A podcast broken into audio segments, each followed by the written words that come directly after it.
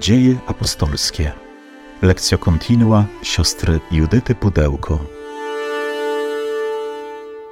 E, przechodzimy do kolejnego fragmentu dziejów apostolskich. Dziś będziemy już e, powoli dokonywać podsumowania konkluzji 15 rozdziału. E, wprawdzie on jeszcze całkiem się nie kończy, ale kończy się to wydarzenie, które stanowiło tutaj centralną kwestię w tymże rozdziale, a mianowicie spotkanie Kościoła w Jerozolimie i jego decyzje. Także powierzmy ten czas Panu, prosząc o dar słuchania, o dar otwartości serca na te słowa. Nawet jeżeli niektóre z tych treści będą powtórzeniem tego, co już słyszeliśmy, e, co już Kościół postanowił, to jednak zawsze tym naszym słuchaniu, lekturze, e, to słowo jest zawsze nowe, działające, więc prośmy o serce słuchające. Panie Jezu Chryste, zmartwychwstały, prosimy Cię, uzdalniaj nasze umysły i serca do przyjmowania Twojego słowa. Napełniaj nas Twoim Duchem Świętym, które objawia nam Ciebie, objawia nam Twoją miłość. Prosimy Cię, spraw, abyśmy odkrywali w tym słowie dar Twojej łaski, Twoją obecność, Twoją prawdę. Prosimy Cię, udzielaj nam Twego Ducha Świętego.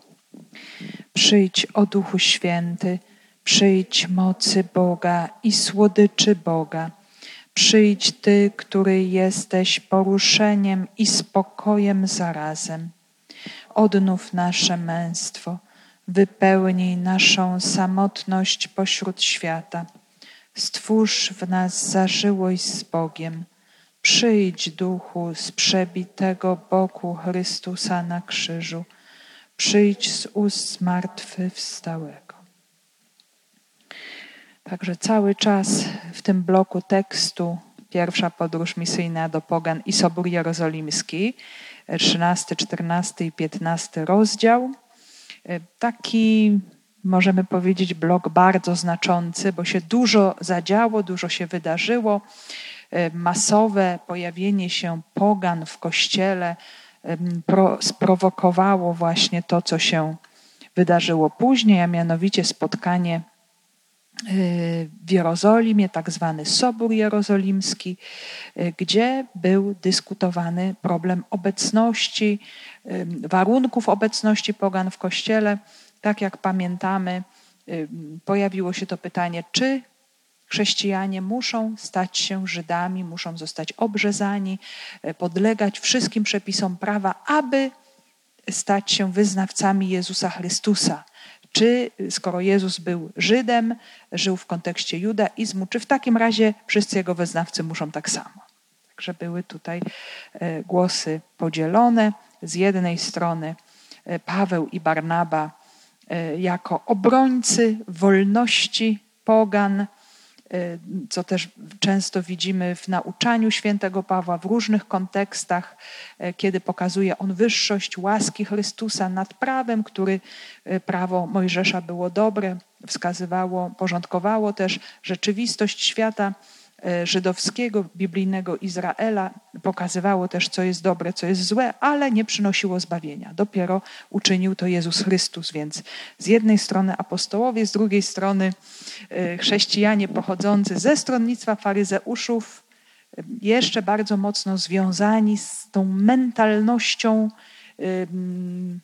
zakorzenioną właśnie w świecie żydowskim, takim też bardzo radykalnie hermetycznym odcinającym się od mm, świata pogańskiego. No i właśnie te dwie strony y, zostały poddane konfrontacji wobec apostołów, wobec starszych, wobec wspólnoty. Mm, także usłyszeliśmy i głos Piotra, i głos Jakuba, który też był y, taki ważny i zaskakujący, ponieważ Jakub, biskup Jerozolimy, był postrzegany jako y, no, człowiek bardzo mocno związany ze środowiskami judeochrześcijan, a jednak również i on, a zwłaszcza on, który może być może nie miał jeszcze takich doświadczeń, bliskich kontaktów z poganami, tak jak miał Paweł i Barnaba, ani nawet tak jak miał Piotr, posłany przecież do Korneliusza. Świadek zesłania Ducha Świętego na dom Korneliusza, to co też nazywamy pięćdziesiątnicą pogan. Y, Jakub pewnie nie miał takiego doświadczenia jeszcze na razie, a jednak potrafił on również y, zauważyć y, proroctwo z księgi Amosa, które się wypełnia, zapowiedź włączenia pogan do ludu Izraela jako jedną z części odnowy domu Dawida, królestwa Dawida. Właśnie to jest coś niesamowitego. Myślę, że bardzo też znaczącego że y, w tych różnych dylematach y, tak wielkie światło wnosi Słowo Boże. Oni przecież nie mieli żadnych innych instrukcji, Nowego Testamentu, żadnej księgi, żadnego rozdziału w tym momencie. Był tylko głoszony karygmat. Potem dopiero Paweł będzie instruował wspólnoty przez siebie założone, które dopiero właśnie zakłada i będzie zakładał w kolejnych podróżach, będzie do nich pisał listy, jeszcze ich nie ma w tym momencie, jest Księga Pierwszego Przymierza. Są proroctwa.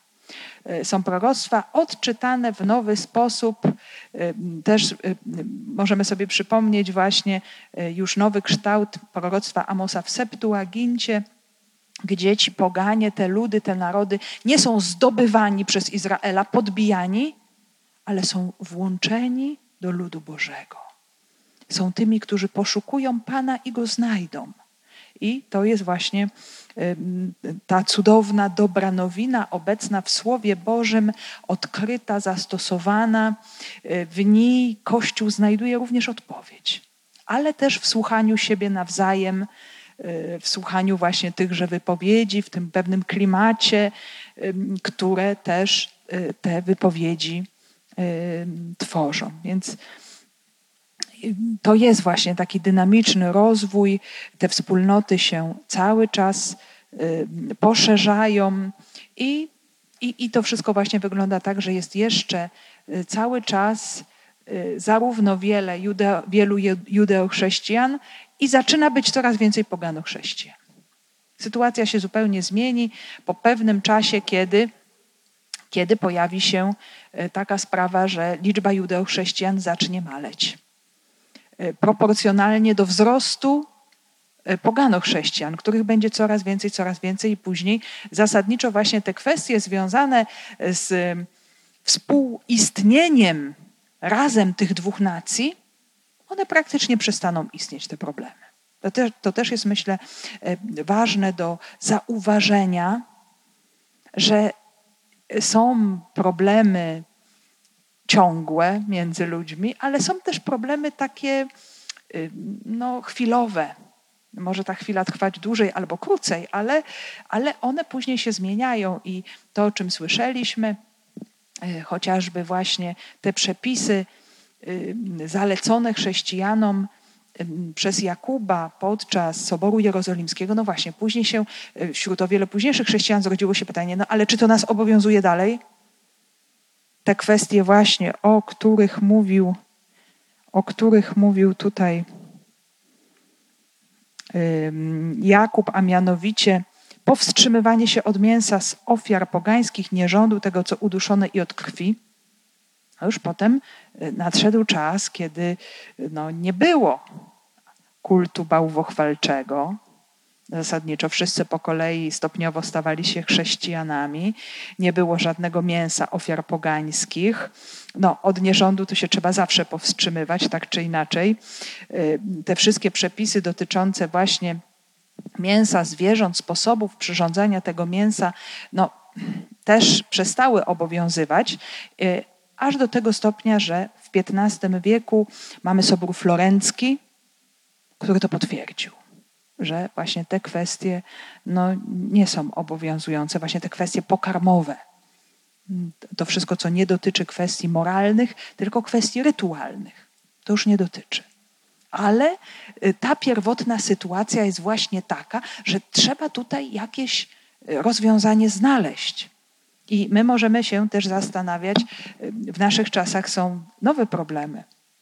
Są różne nowe trudności wynikają, pojawiają się, których może za 50-100 lat już nie będzie.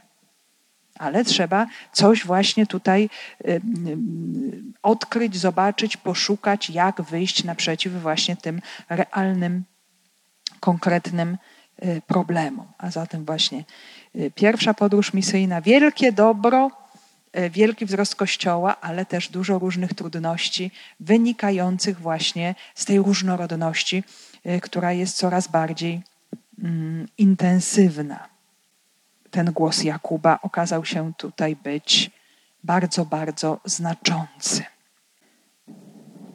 Z dziejów apostolskich. Wtedy apostołowie i starsi wraz z całym kościołem postanowili wybrać ludzi przodujących wśród braci, Judę zwanego Barsabą i Sylasa, i wysłać do Antiochii razem z Barnabą i Pawłem, pisząc przez ich rękę – Apostołowie i starsi bracia przesyłają pozdrowienia braciom pogańskiego pochodzenia w Antiochii, w Syrii i w Cylicji. Ponieważ usłyszeliśmy, że niektórzy bez naszego upoważnienia wyszli od nas i zaniepokoili was naukami, siejąc zamęt w waszych duszach, postanowiliśmy jednomyślnie wybrać mężów i wysłać razem z naszymi drogimi Barnabą i Pawłem, którzy dla imienia Pana naszego Jezusa Chrystusa poświęcili swe życie. Wysyłamy więc Judę i Sylasa, którzy oznajmią wam ustnie to samo.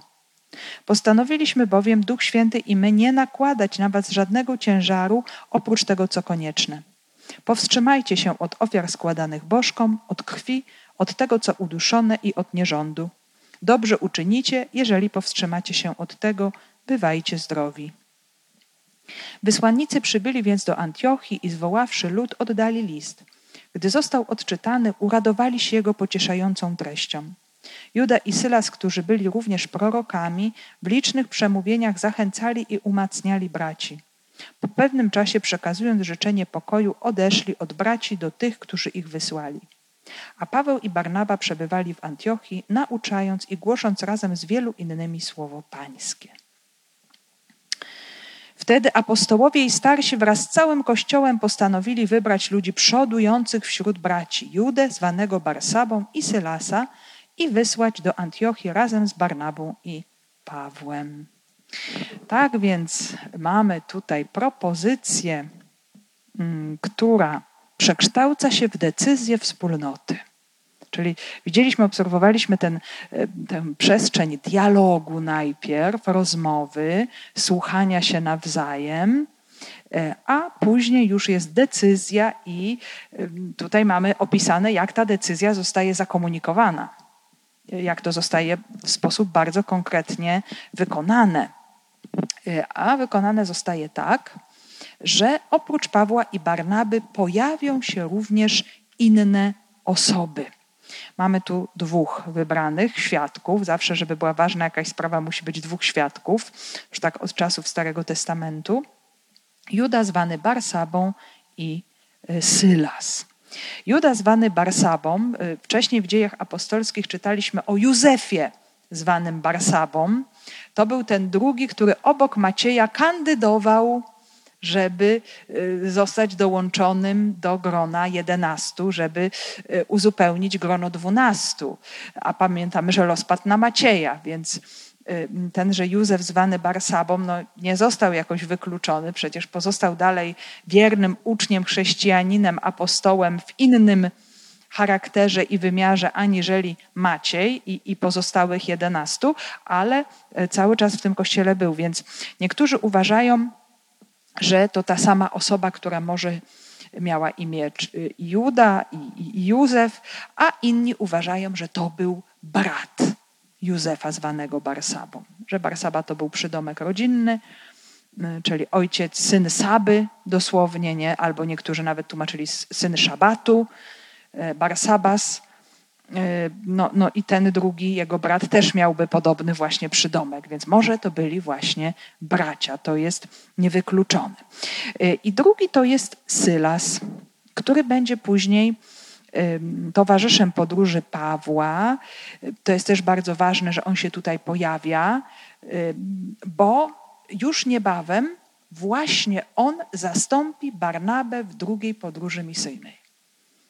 Zobaczymy za jakiś czas, że troszeczkę nam się sytuacja zmieni, że to wcale nie jest tak, że jak e, Paweł świetnie pracował z Barnabą w Antiochii, w kościele razem, dokonywali wielkich rzeczy i potem współpracowali bardzo owocnie podczas pierwszej podróży misyjnej, to już tak będzie cały czas. Że to już na wieki wieków, amen, oni muszą razem pracować. Wcale nie. Y, zobaczymy, że pojawią się takie okoliczności, że ich drogi się rozdzielą, co wcale nie zmieni mm, mm, prawdy o tym, że jeden i drugi są wspaniałymi apostołami. I pełnią wolę Pana, i są posłani, i ewangelizują, i, i czynią właśnie rzeczy y, miłe Bogu. Więc, więc Sylas tutaj nam się pojawia. Y, on też się pojawia pod nieco innym imieniem Sylwan. Także Sylas i Sylwan to jedna i ta sama osoba. Y, I mm, kiedy Paweł podczas drugiej podróży misyjnej w Filippi zostanie uwięziony, to Sylas będzie z nim razem. Będą siedzieć w więzieniu, zakuci w dyby, w głębokim lochu. I o północy razem będą śpiewali hymny Bogu. To jest wielki duch, to jest odwaga, być w, w takich tarapatach i uwielbiać Boga. I moc tego uwielbienia, e, jak może pamiętamy, a jeszcze sobie będziemy to czytać, rozerwie te kajdany, otworzy drzwi więzienia, bo ich wiara, ich miłość, ich zaangażowanie było tak wielkie. Także już tutaj możemy sobie tego, tego Sylasa dobrze zapamiętać, że on się nam pojawia tutaj jako człowiek godny zaufania, jako ktoś, kto jest wysłany przez najwyższą instancję Kościoła w Jerozolimie, tak byśmy powiedzieli, jako taki wizytator, tak? E, który ma e, również ustnie przekazać to samo właśnie, to, co jest napisane w dekrecie. Co ciekawe później, w listach do Tesaloniczan, w tytułach tych listów, ten, ten tutaj akurat pod, pod wersji Sylwan, pojawia nam się imię tego człowieka wraz z Tymoteuszem jako współautorów listu. Listy do Tesaloniczan pisze Paweł, Sylwan i Tymoteusz. Taki list wspólnotowy, napisany razem. Czyli już mamy tutaj bardzo konkretne świadectwo współpracy tychże głosicieli, ewangelizatorów, że, że, że Sylas się bardzo dobrze z Pawłem zrozumiał. No, no, zresztą jak spędzili noc w takim więzieniu i takie różne tarapaty przeżywali razem, więc mm, tutaj mamy obraz właśnie takiej kolejnej e, relacji, pięknej współpracy, przyjaźni apostolskiej. Również się pojawia jego imię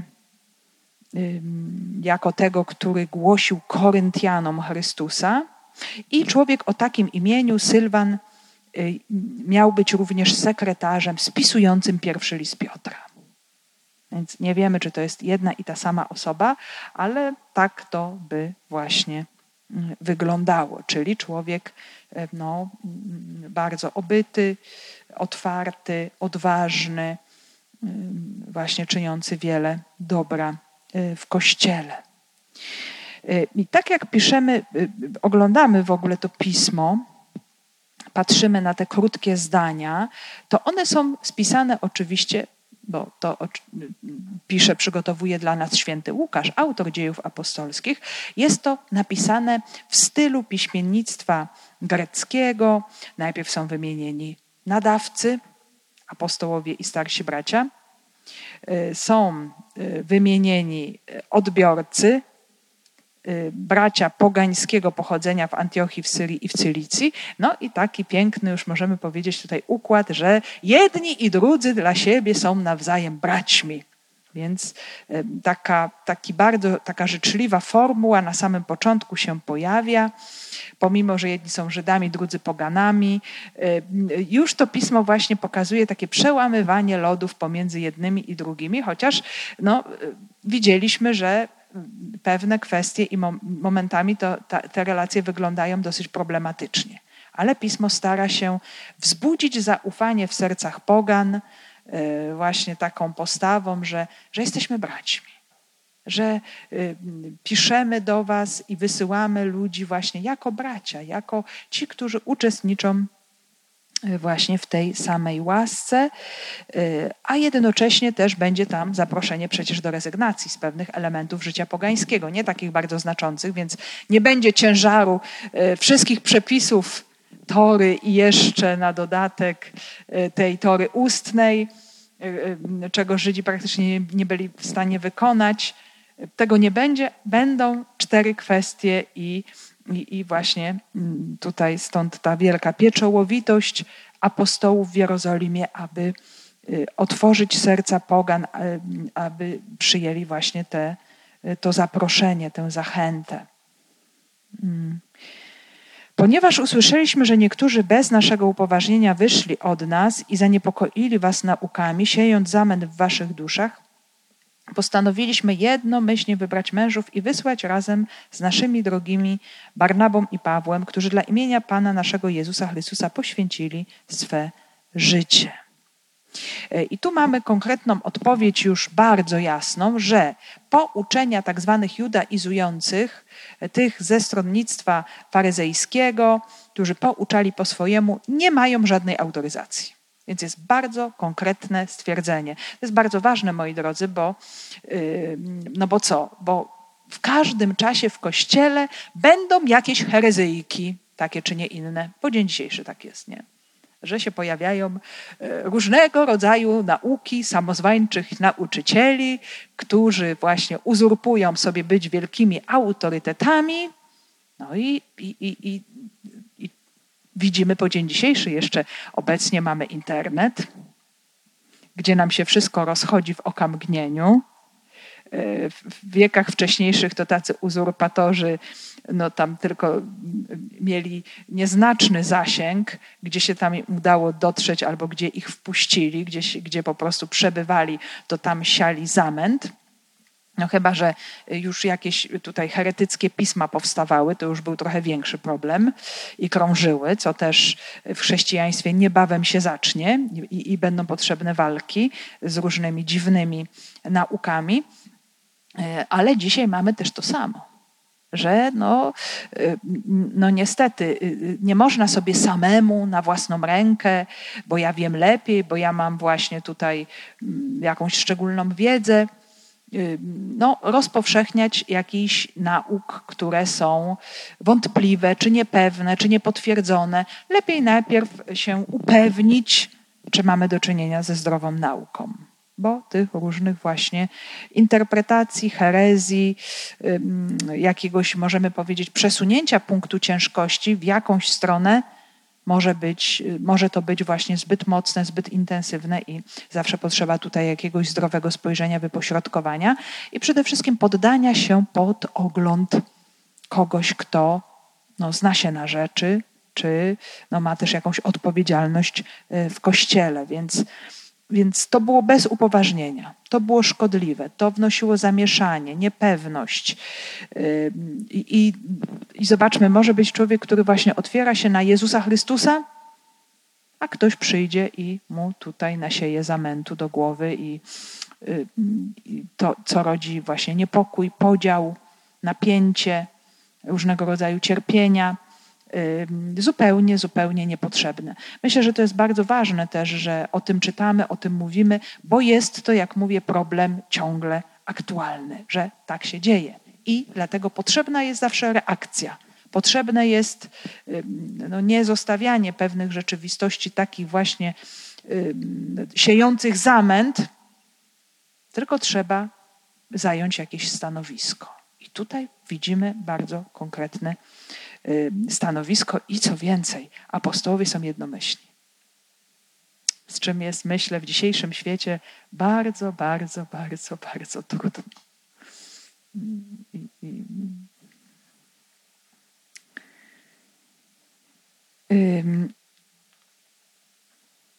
I Paweł właśnie w innym miejscu, w liście do Galatów, bardzo wyraźnie się wypowiada na ten temat, że zmuszanie do obrzezania wykracza poza głoszoną Ewangelię.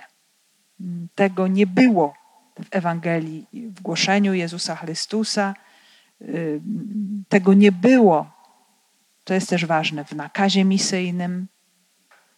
Idźcie i nauczajcie wszystkie narody, udzielając im chrztu w imię Ojca i Syna i Ducha Świętego. To akurat nakaz Mateuszowy chrztu, czy podobnie nakaz Markowy, ogłoszeniu Ewangelii, w Ewangelii Łukasza, też na samym końcu właśnie to głoszenie, które przynosi odpuszczenie grzechów. Nigdzie w żadnym nakazie misyjnym nie słyszymy o kwestii obrzezania. Więc, więc Paweł, opierając się też na tym, mając objawioną Ewangelię Jezusa Chrystusa, bo Paweł ją otrzymał od samego Jezusa, właśnie stwierdza, innej jednak Ewangelii nie ma.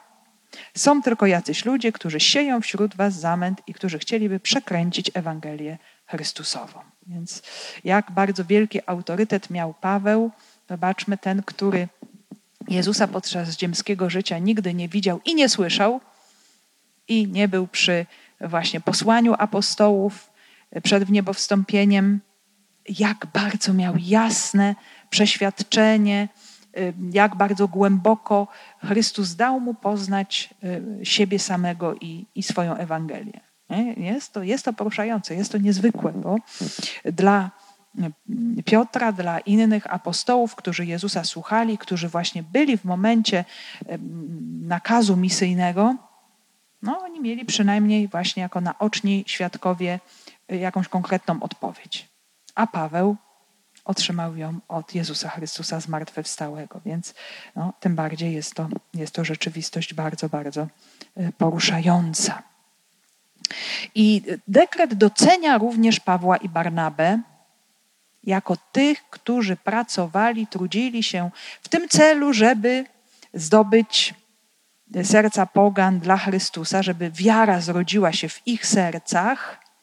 E, czyli są tutaj, możemy powiedzieć tak, oficjalnie autoryzowani, potwierdzeni, nasi drodzy, wręcz nasi ukochani, tutaj ten tekst mówi Barnaba i Paweł, oni są tymi, którzy poświęcili swoje życie dla Ewangelii, robią wszystko, aby Ewangelia była głoszona, dotarła wszędzie i jest tutaj taki bardzo wyraźny znak, pieczęć Kościoła autoryzująca e, jeszcze wobec całej wspólnoty, pokazująca, że to, co wam głoszą Barnaba i Paweł, jest z Boga, jest z ducha. Oni poświęcają swoje życie dla Pana Jezusa i są tutaj bardzo wyraźnie potwierdzeni. No i to też jest bardzo ważne. Y, jak się mm, możemy przyglądać też życiu Pawła, on będzie bardzo często kwestionowany jako apostoł. Bardzo wielu miejscach właśnie. Y, tych fałszywych braci, szukających siebie, jakichś własnych interesów, czy chcących przewodzić we wspólnocie, on będzie spotykał nieustannie. Więc y, tego rodzaju potwierdzenie ze strony y, Kościoła Matki, Kościoła Jerozolimskiego jest też no, niesamowicie, niesamowicie ważne. Ale to jest właśnie bardzo ważna sprawa. Wysyłamy więc Judę i Sylasa, którzy oznajmią wam ustnie to samo. Postanowiliśmy bowiem Duch Święty i my nie nakładać na was żadnego ciężaru oprócz tego, co konieczne. E, oprócz Barnaby i Pawła są wysłani, e, tak jak powiedziałam, dwaj niezależni wizytatorzy, Juda i Sylas, e, którzy będą jeszcze ten dekret pewnie odczytywać, wyjaśniać, tłumaczyć, dopowiadać, jeżeli byłoby coś, co byłoby nie do końca zrozumiałe. No też dlaczego? Ponieważ Paweł z Barnabą reprezentowali jedną ze stron czyli tych, byśmy powiedzieli, progresistów.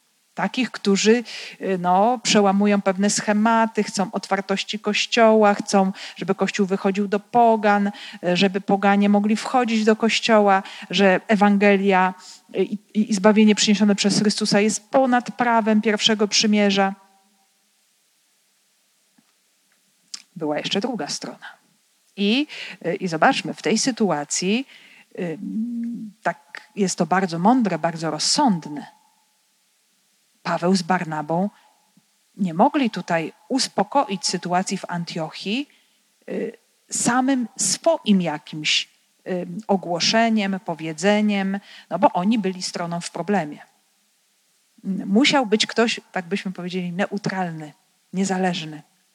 I właśnie w wielkiej mądrości apostołowie z Jerozolimy przysyłają kogoś zupełnie, można powiedzieć, właśnie niezaangażowanego w spór w Antiochii. Bo Paweł z Barnabą byli zaangażowani w spór w Antiochii. Nie byli bezstronni. Należeli do jednej ze stron. I dlatego właśnie są ci dwaj wysłani przez Kościół, autoryzowani, którzy mają właśnie tym swoim wyjaśnianiem, objaśnianiem dekretu doprowadzić do uspokojenia całej sytuacji. Więc to też jest takie ciekawe. Zobaczcie, nie tylko Kościół w Jerozolimie wysyła papier, proszę bardzo, przeczytać papier i niech się wszyscy uspokoją, ale wysyła ludzi. Wielka mądrość, y, bo, bo może papier nie wystarczy. Bo może papier nie ujmuje wszystkich jakichś myśli, które gdzieś tam krążą e, pod czaszką ludzi ze wspólnoty. I dlatego może jeszcze trzeba coś będzie doprecyzować. Więc ta obecność jest, myślę, bardzo ważna też i bardzo znacząca. No i to piękne wyrażenie też, tak? Postanowiliśmy bowiem Duch Święty i my. Duch Święty i my. E, więc, więc jest to właśnie no, taki przepiękny obraz pokazujący, czym jest właściwie Kościół. Że to nie jest wspólnota, w której decydują ci, którzy są najważniejsi. Tam akurat no, w tym momencie jeszcze są apostołowie, naoczni świadkowie Jezusa Chrystusa, no więc oni decydują ale Kościół to jest wspólnota, gdzie się słucha Ducha Świętego. No właśnie, skąd jest to wiadome? Zawsze w Kościele chcemy słuchać Ducha Świętego i ten Duch, sam Jezus w Ewangelii Jana powiedział, że doprowadzi was do całej prawdy, że jeszcze wiele znieść nie możecie w tym momencie, jeszcze nie jesteście gotowi, Kościół będzie bardzo stopniowo, powoli prowadził Kościół. Y, Duch Święty będzie stopniowo prowadził y, Kościół. I teraz skąd jest to wiadome? I tu znów możemy powrócić do całego procesu, który się dokonał, a mianowicie najważniejszą rzeczą oczywiście było słuchanie pisma. Bo już apostołowie mieli to przekonanie dane przez Jezusa Chrystusa, że przez te pisma mówi Bóg. I że te pisma wszystkie wyjaśniły się, wypełniły się całkowicie w osobie Jezusa Chrystusa, że one Jego zapowiadały, że one zapowiadały to zbawienie, które się dokonało. Jak sobie prześledzimy y, mowy Piotra, chociażby wcześniejsze, y, pięć tych mów kerygmatycznych, y, od pięćdziesiątnicy aż, aż właściwie do tej mowy tutaj podczas Soboru Jerozolimskiego, no to właśnie to jest takie też odczytywanie i z jednej strony pism, i z drugiej strony aktualnego działania Bożego, które ma miejsce. Odczytywanie rzeczywistości. Także z jednej strony pisma, a z drugiej strony właśnie to, co mówię, że słuchanie świadectw innych słuchanie tego, co mówi e, właśnie ktoś drugi, kto ma doświadczenie takie czy nie inne. Czyli właśnie też takie, takie rozeznawanie, e, które już miało miejsce wtedy, kiedy Duch Święty wybrał sobie Barnabę i Szawła do pierwszej podróży misyjnej. Czytaliśmy na początku 13 rozdziału dziejów apostolskich, że oni się modlili, pościli, E, przeżywali liturgię, dosłownie tam jest tak powiedziane. I no, to już sobie tłumaczyliśmy, wyjaśnialiśmy, że jak się Duch Święty e, odezwał, jak Duch Święty wskazał. No musiał wskazać przez kogoś, przez braci, przez siostry, przez wspólnotę, e, która no, tutaj tak czy inaczej zadziałała, wskazała, odczuła to jakoś też. A w jaki sposób to odczuła i zrozumiała? No, będąc razem właśnie z Barnabą i, i Szawłem, widząc ich ogromne zaangażowanie, ich ducha, jak oni żyli na co dzień, jak oni głosili Chrystusa, z jaką pasją głosili w samej Antiochii. No to reszta powiedziała, no tak, no jak oni, oni są tak wypełnieni tym pragnieniem głoszenia, że aż już nie mogą ustać w miejscu, no to jest znak dany od Pana, że ich posyła, że Duch Święty ich woła tam. Być może to też były te pragnienia w sercach apostołów, właśnie Barnaby i Szawła, żeby pójść dalej. Więc to wszystko właśnie jest poddane jakiemuś rozważeniu, modlitwie, wspólnoty. I dlatego właśnie Kościół ma tę niesamowitą pewność, kiedy mówi Duch Święty i my. Działamy razem. Chcemy słuchać Ducha Świętego, chcemy być posłuszni. Więc no to, to oczywiście tego rodzaju rozeznanie, ono wymaga minimalnego dystansu od siebie. Od jakichś swoich właśnie tutaj pewników, przekonań, e, że ja już wiem, jak być powinno. Właśnie taka postawa takiej wolności w odkrywaniu tego, czego chce Pan. I, i, I Pan Bóg się właśnie wtedy objawia, Pan Bóg przechodzi. Powstrzymajcie się od ofiar składanych bożkom, od krwi, od tego, co uduszone i od nierządu. Dobrze uczynicie, jeżeli powstrzymacie się od tego, bywajcie zdrowi. Także do, dekret y, tak na pierwszy rzut oka powtarza propozycję Jakuba. Y, tam było, no możemy to sobie teraz porównać, powstrzymanie się od mięsa z ofiar pogańskich, nierządu, tego, co uduszone i od krwi. Ale pierwsza kwestia jest nieco zmieniona, nawet możemy powiedzieć nieco poszerzona. To wyrażenie Jakuba, powstrzymanie się od mięsa z ofiar pogańskich, tam dosłownie to znaczyło nieczystości bożków. O tyle właśnie już dekret spisany mówi generalnie o ofiarach składanych bożkom. Czyli nie chodzi tutaj tylko o spożywanie mięsa z tych ofiar, jak sobie mówiliśmy, były składane ofiary, potem to mięso sprzedawano na targu. Biedni ludzie zwłaszcza kupowali cokolwiek, na cokolwiek im starczało pieniędzy. I to mogło właśnie budzić jakieś dylematy moralne, ale jakiego rodzaju? Żeby nie wracać do bałwochwalstwa. Żeby to się nie stało powodem e, w jakimkolwiek stopniu powrotu do tychże praktyk. Y, potem nam się pojawia tu w dekrecie właśnie kwestie też te rytualne, krew i to, co uduszone, czyli właśnie sposób przygotowania mięsa, żeby to nie raziło żydowskich braci. No i w końcu y, sprawa innego rodzaju, y, też bardzo, myślę, problematyczna w świecie pogańskim, w greckiej kulturze, a mianowicie nierząd. O tym jeszcze dużo będzie w listach świętego Pawła, w jego nauczaniu, kiedy on będzie zwłaszcza w Koryncie o tym mówił, o kwestiach małżeństwa, dziewictwa, bezżenności dla królestwa. No czy w ogóle, co to znaczy być chrześcijaninem? To znaczy być świątynią Ducha Świętego. Że ciało jest dla Pana, ciało jest własnością Pana. I, i to będzie bardzo trudne nauczanie, bo Y, zwłaszcza Korynt czy inne miasta portowe, y, miasta greckie sobie bardzo lekko podchodziły do tych kwestii. Do, do kwestii właśnie nierządu, prostytucji, y, niewierności małżeńskiej itp. itd. Więc no, to będzie takie wielkie, wielkie wyzwanie, ale Paweł będzie bardzo wyraźnie pouczał dlaczego. Tutaj mamy dekret, powstrzymajcie się. A Paweł w swoim nauczaniu poda całą motywację mm, o, o tym, kim jest chrześcijanin, jak został przemieniony przez Jezusa Chrystusa, do czego służy Jego ciało.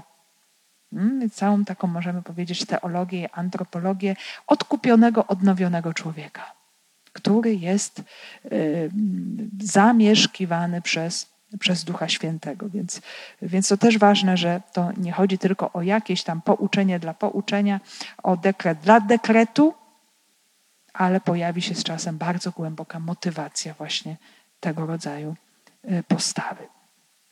Wysłannicy przybyli więc do Antiochii i zwoławszy lud, oddali list. Gdy został odczytany, uradowali się jego pocieszającą treścią. Więc widać, że y, no, te, tego rodzaju mm, tutaj zachęty, zaproszenie, y, czy te cztery elementy zaproponowane, o które Kościół Jerozolimski prosi pogan, no, zostały przyjęte pozytywnie. Ucieszono się z, z pocieszającej treści.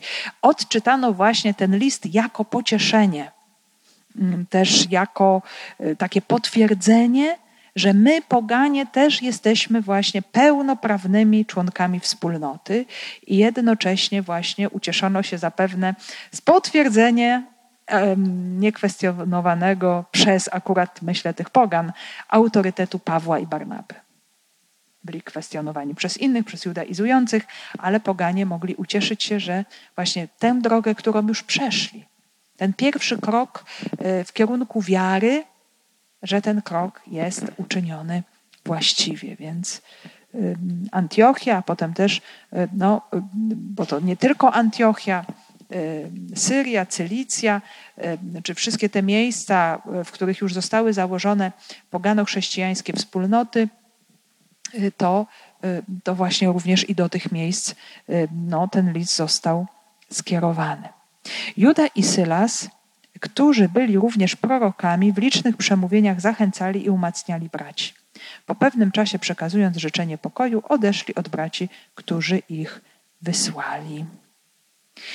A zatem właśnie ci wysłannicy z Jerozolimy okazali się być ludźmi słowa. I aż do takiego stopnia, że to ich nauczanie, głoszenie w Antiochii zyskało miano, miano proroctwa, prorokowania. I pięknie Paweł w pierwszym liście do Koryntian wyjaśnia, czym jest charyzmat prorokowania. Zresztą e, uważa, że jest to bardzo ważny charyzmat. Ten zaś, kto prorokuje, mówi ku zbudowaniu ludzi, ku ich pokrzepieniu i pociesze. Zobaczmy, to jest proroctwo chrześcijańskie to nie tyle mówienie o tym, co się wydarzy, y, to się może nam tak bardzo tak powierzchownie na pierwszy rzut oka kojarzyć prorokowanie właśnie, y, co się wydarzy, co się stanie, chociaż y, człowiek żyjący w jakiejś bliskości Boga, słuchający Jego słowa i czytający rzeczywistość, to jest w stanie nawet odkryć, do czego pewne sytuacje mogą prowadzić ostatecznie, jak tak dalej pójdzie. Ale prorok to jest bardziej ten, który interpretuje teraźniejszość w świetle Ducha Świętego. A tutaj mamy właśnie, to jest ten, który pociesza, który zachęca, który umacnia poprzez słowo. I tak, y, tak zostali właśnie tutaj odczytani, odebrani wysłannicy, delegaci. Y, no to jest piękne, że wspólnota w Antiochii odkryła, że przez tych y, dwóch braci właśnie działa Pan, działa Duch, słowo pełne mocy. Nie było czegoś takiego, że oni to odkryli, że o, tutaj właśnie przybywa jakaś władza, która nam chce coś narzucić y, wbrew naszej woli, czy właśnie ktoś z góry y, na nas patrzy. Ale oni przybyli właśnie jako bracia, które są właśnie słowa pełne pocieszenia, umocnienia, słowo, które daje życie.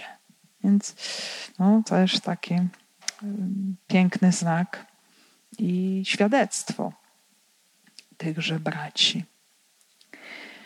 Także wyjaśniali rzeczywistość z Bożego punktu widzenia, a jednocześnie byli znakiem tej łączności, że, że mamy tu do czynienia z jednym Kościołem Pomimo, że y, kształt kościoła w Jeruzalem jest nieco inny, bo tam są judeochrześcijanie y, przede wszystkim i na pewno w większości, i tylko y, różnica pomiędzy nimi jest taka, że są tak zwani Hebrajczycy mówiący po aramejsku i są judeochrześcijanie mówiący po grecku, czyli tak zwani heleniści z innych synagog, ale to są wszyscy ludzie po prostu mający doświadczenie no, swojej tożsamości żydowskiej.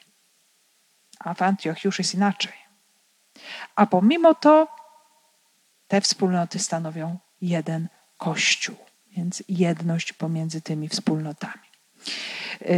Werset 33 mówi nam już o powrocie do y, macierzystego kościoła do Jerozolimy. I co ciekawe, y, mamy potem znak wersetu 34, którego nie ma. E, nie ma go też z tego względu, że on się nam pojawia e, w niewielu rękopisach i dlatego nie jest on włączony do e, tekstu, możemy powiedzieć, oficjalnego. Jest może zbyt mało świadectw potwierdzających ten, był to jakiś dopisek późniejszy, który by brzmiał: Jednak Sylas postanowił tam pozostać. Czyli Juda wraca do Jerozolimy. Juda Asylas postanawia e, pozostać. Dlaczego taki dopisek? Ponieważ w 40 wersecie 15 rozdziału słyszymy o tym, jak Paweł sobie dobiera Sylasa i razem wyruszają w drugą podróż misyjną. Więc może jakiemuś kopiście się wydawało to bardziej logiczne, że on tam pozostał, bo zaraz była ta druga podróż misyjna. No tak, to jest napisane w dziejach apostolskich, ale my nie wiemy, czy tak była od razu. Więc tak jak czytamy pewne rzeczy, to, to wszystko się wydaje, że to trwa chwilę. Że to jest sekwencja wydarzeń jedno po drugim. Niekoniecznie za chwilę. Mogło upłynąć trochę czasu i, i, e, e, i Sylas mógł ponownie nawiedzić Antiochię. Nie wiemy. W każdym razie e, tutaj tego wersetu oficjalnie w tekście zatwierdzonym nie ma.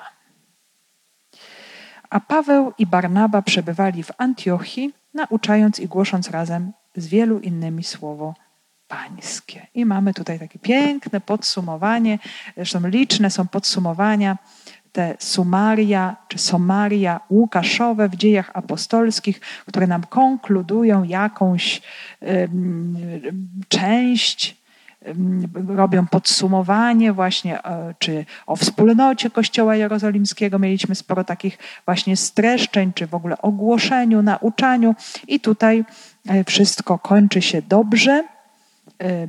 Na początku był konflikt, na początku 15 rozdziału było napięcie, były spory, prowadzące, jak pamiętamy, do zamieszek, wręcz do jakichś rozruchów prawie wewnątrz wspólnoty.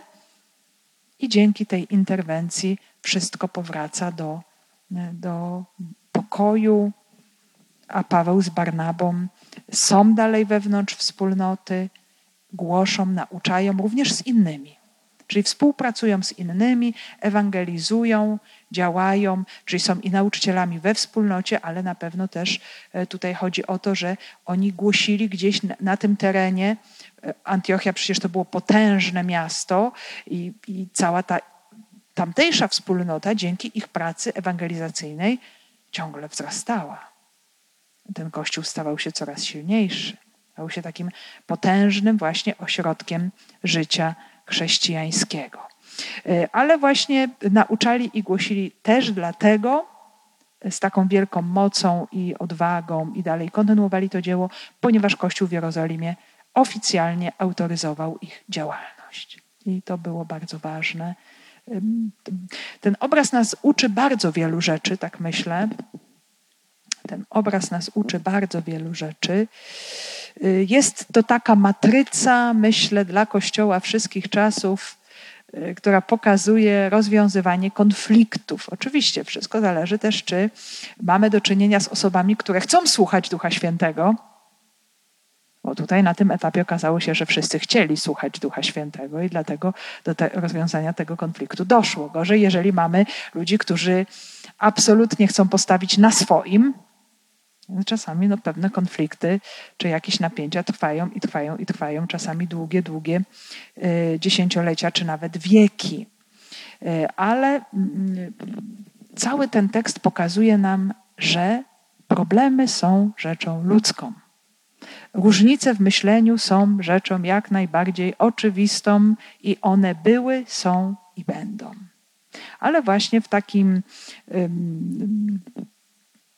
takiej próbie poszukiwania prawdy jest właśnie, są tutaj przedstawione pewne elementy, co jest ważne, aby razem zmierzać w kierunku e, poznania prawdy woli Pana, czyli e, słuchanie słowa, dialog, słuchanie e, różnych stron wypowiadających się, ale nie tylko to słuchanie, bo na słuchaniu się nie może skończyć. Potrzebna jest konkretna decyzja. Osób decyzyjnych. Musi być decyzja, no bo inaczej e, problem jest nie do rozwiązania. E, no i oczywiście to, co jest kolejną rzeczą ważną, to jest przyjęcie tej decyzji. Bo co z tego, jeżeli nastąpi proces rozeznania, nastąpi decyzja, Duch Święty i my, jeżeli ktoś tej decyzji nie przyjmie. Więc wszystko to razem tutaj pięknie jest pokazane, ma współgrać, współbrzmieć. Jest to jakiś przykład bardzo pozytywny, ale wiemy też, że y, patrząc na całą historię Kościoła, że było bardzo wiele takich właśnie sytuacji, które y, trudno było rozwiązać, których konsekwencje trwają po dzień dzisiejszy. Chociażby właśnie jak popatrzymy na brak jedności w Kościele pomiędzy wyznaniami, y, w ogóle te wszystkie napięcia, pęknięcia, podziały, one są takim znakiem, że gdzieś któryś z tych elementów został w jakiś sposób zachwiany, y, problem się pogłębiał i, no i tak zostało. Teraz jest bardzo, bardzo trudno y, scalać właśnie to, co przez całe wieki było bardzo mocno popękane. Ale Duch Święty jest ponad wszystkim i y, on może znaleźć drogę w każdej sytuacji. Y, niech, niech, niech to słowo będzie też dla nas jakimś oparciem, przykładem w naszej modlitwie, czy w przypatrywaniu się sytuacji Kościoła dzisiejszego, do którego przynależymy, że od samego początku, jak sobie to cały czas też mówimy przy okazji dziejów apostolskich, to nie jest wspólnota idealna. To jest wspólnota zróżnicowana y, i dlatego też problematyczna, i dlatego też problematyczna, że w kościele są grzesznicy, którzy chcą być prowadzeni przez Ducha Świętego.